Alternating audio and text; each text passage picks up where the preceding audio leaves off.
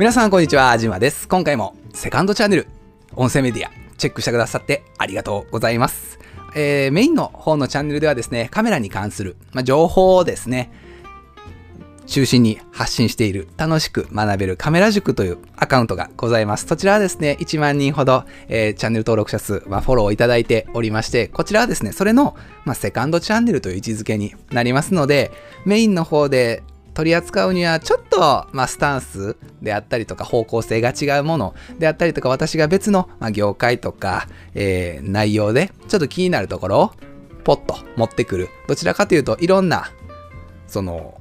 雑多っていうとちょっとあれですけども、いろんなところを、アウトプットしていく場として置いているものになりますので、ぜひカメラに関することたくさん知りたいなって方はメインチャンネルの方ご登録いただければ嬉しく思いますし、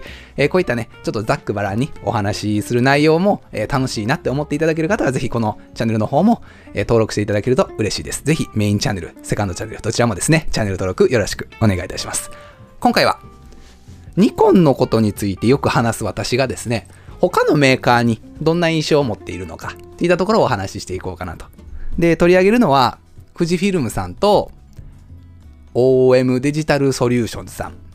ちょっと前のね、オリンパスさんですよね。あとはパナソニックさんも取り上げようかなと思います。富士フィルムさんで言うと、やっぱりデザインが一番初めにすごくいいカメラかなっていうふうには、思いますよね。で、デザインもすごくいいんですけども、カメラとしてどういった特徴があるかっていうと、風景とか自然を撮る中で緑色の発色表現っていうのがすごく綺麗な印象があります、富士フィルムさんって。で、ポートレートなんかでもすごく扱いやすいものになりますし、人物の発色も結構綺麗なんですよね、富士フィルムさんって。で、富士フィルムの、フィルムって未だにね、つけてて、すごく CM なんかでは医薬品でフィルム技術が活躍されているっていったところがあるんですが、今回はちょっとね、カメラに、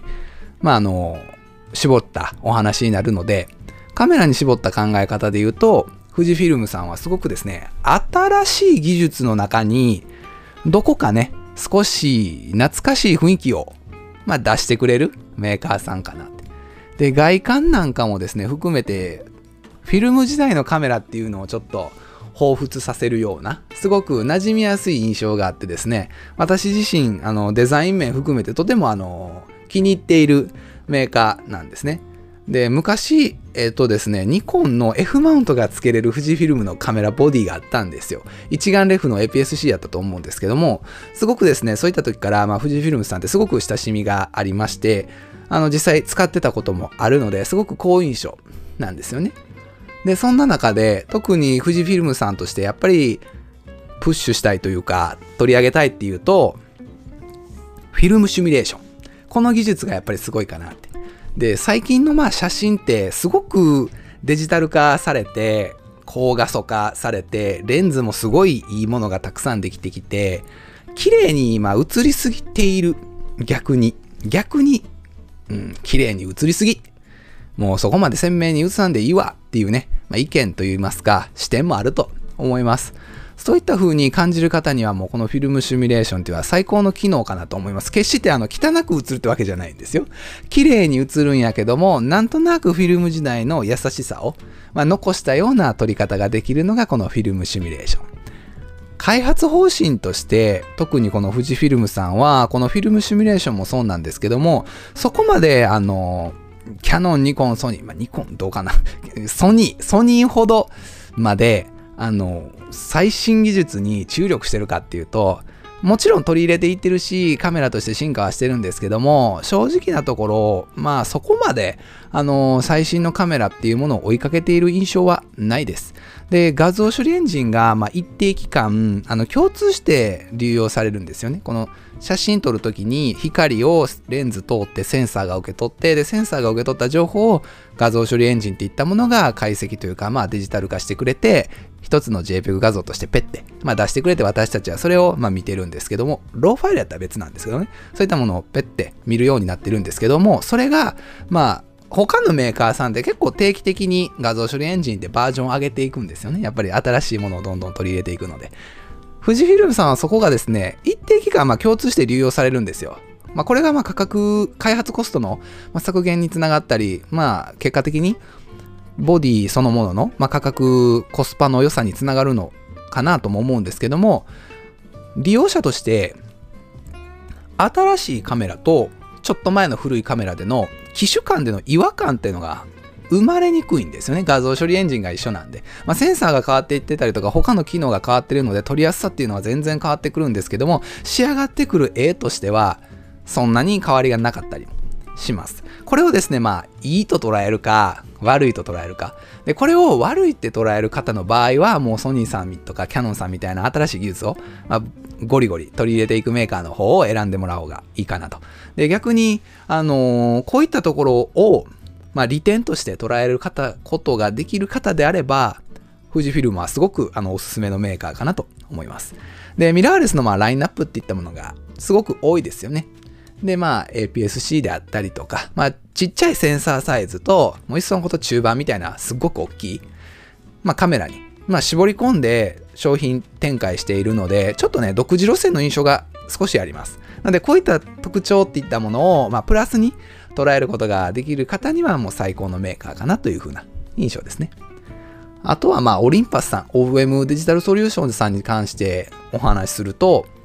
まあここ最近ね、1、2年の間ですごく感染症の関係も出てきて、カメラ市場ってすごく冷え込んだんですよね。もう市場規模がそもそもちっちゃくなっていってる中で、まあ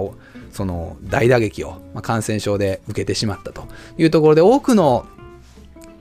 メーカーさんが厳しい中ですね、もう映像事業をもうきっぱり譲渡しますと宣言してですね、少しまあ世を騒がせたオリンパスさんですよね。あのオリンパスもついにカメラ事業をやめちゃうかって言ったところで、まあ寂しいところはあったんですが、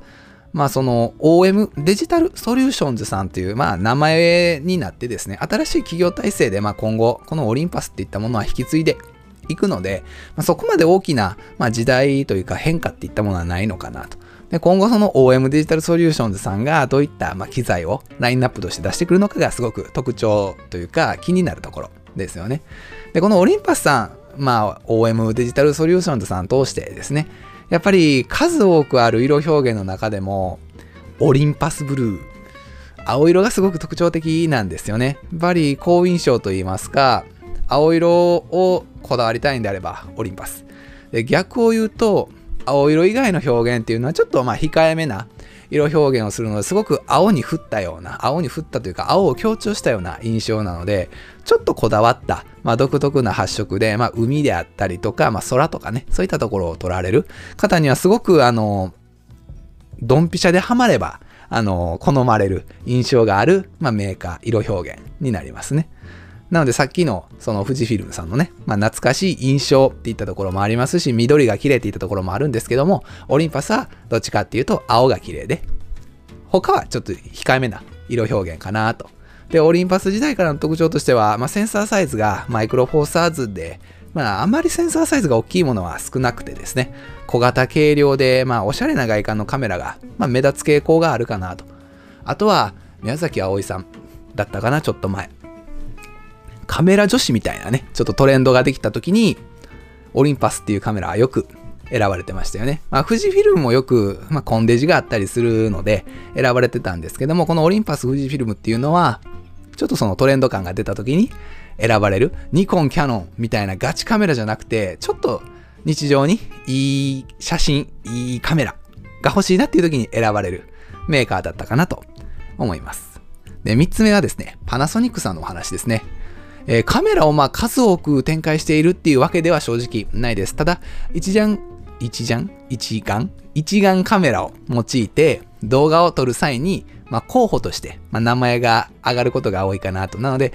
レンズ交換式のね、カメラで、まあ、一眼カメラで動画を撮るには、まあ、パナソニックというか、まあ、ルミックスケートですよね。こういったものを、よく選ばれるかなと。ミラーレスをまあ中心に展開していますし、ルミックス系統の S1 とか S5 がまあ売れ筋ですよね。昨年出てきたね、新型のルミックス系統の後継機なんかもすごく売れてますし、で、GH 系統っていうのも人気だったりしますね。で、ソニーさんがまあ動画機能に全力を出す前、最近はね、すごくソニーさん動画に対しての熱量ってものがすごいので、もうソニーさん選ばれる方が多かったりもするんですけども、もともとはこのね、パナソニックのルミックス系統が映像クリエイター向けの印象として持ってたものがあります。お手軽なですね、まあエントリー機っていったものも数多く揃っていますし、カメラのメーカーとか、レンズラインナップなどにまあこだわらず、実際にこのルミックスのカメラに触れてみて、好印象やったら、ぜひね、選ぶといいかなと思うメーカーの一つですね。で、G 系統はスタンダードで、まあ初心者さんから中級者向けになっているカメラですし、GH 系統はですね、まあ、性能とか描写力が高くて、まあ、動画に特化していると。で、GX 系統は軽量化した、まあ、モデルで持ち運びに最適ですし、GF 系統はですね、小型でデザイン性が高くて、まあ、初心者向けだと。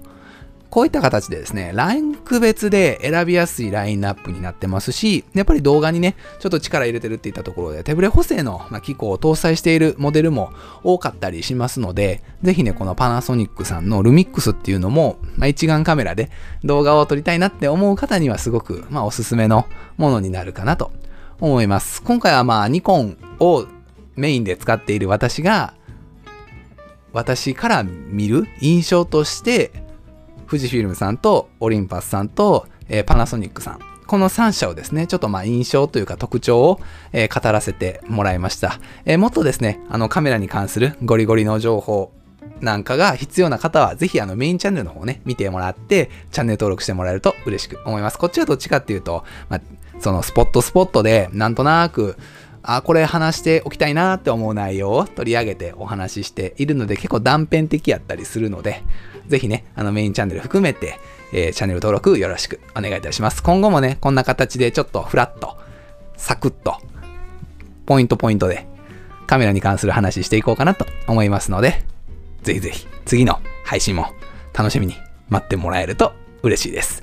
サブチャンネルというか、まあ、このセカンドチャンネルの方はですね、結構力抜いて喋ってるので、私自身もまあ気長に続けていけたらなと思いますし、こういったちょっと雑談めいたところも含めていこうかなと。メインはもうパッパッパスパーンじゃねって終わってしまうんですけども、セカンドチャンネルの方はそれじゃあちょっとね、メインチャンネルとのその分ける意味っていうのがなくなってくるので、コンテンツとしてももちろん分ける。その取り上げるコンテンツとしてもセカンドチャンネルはもちろん分けるし、その表現の仕方っていったところでセカンドチャンネルはね、まあ、分けていって、でそのセカンドチャンネルで何かいい表現方法であったりとか、まあ、コンテンツ取り上げ方っていったものがあれば、それをですね、まあ、メインチャンネルの方に持ち上げて、メインとセカンドでお互いのいいところを何て言うかシェアするというか、まあ、取り合って両方のチャンネルを伸ばしていけたらなというふうに思っておりますので、今後ともぜひよろしくお願いいたします。じゃあまた次の動画でお会いしましょう。またね。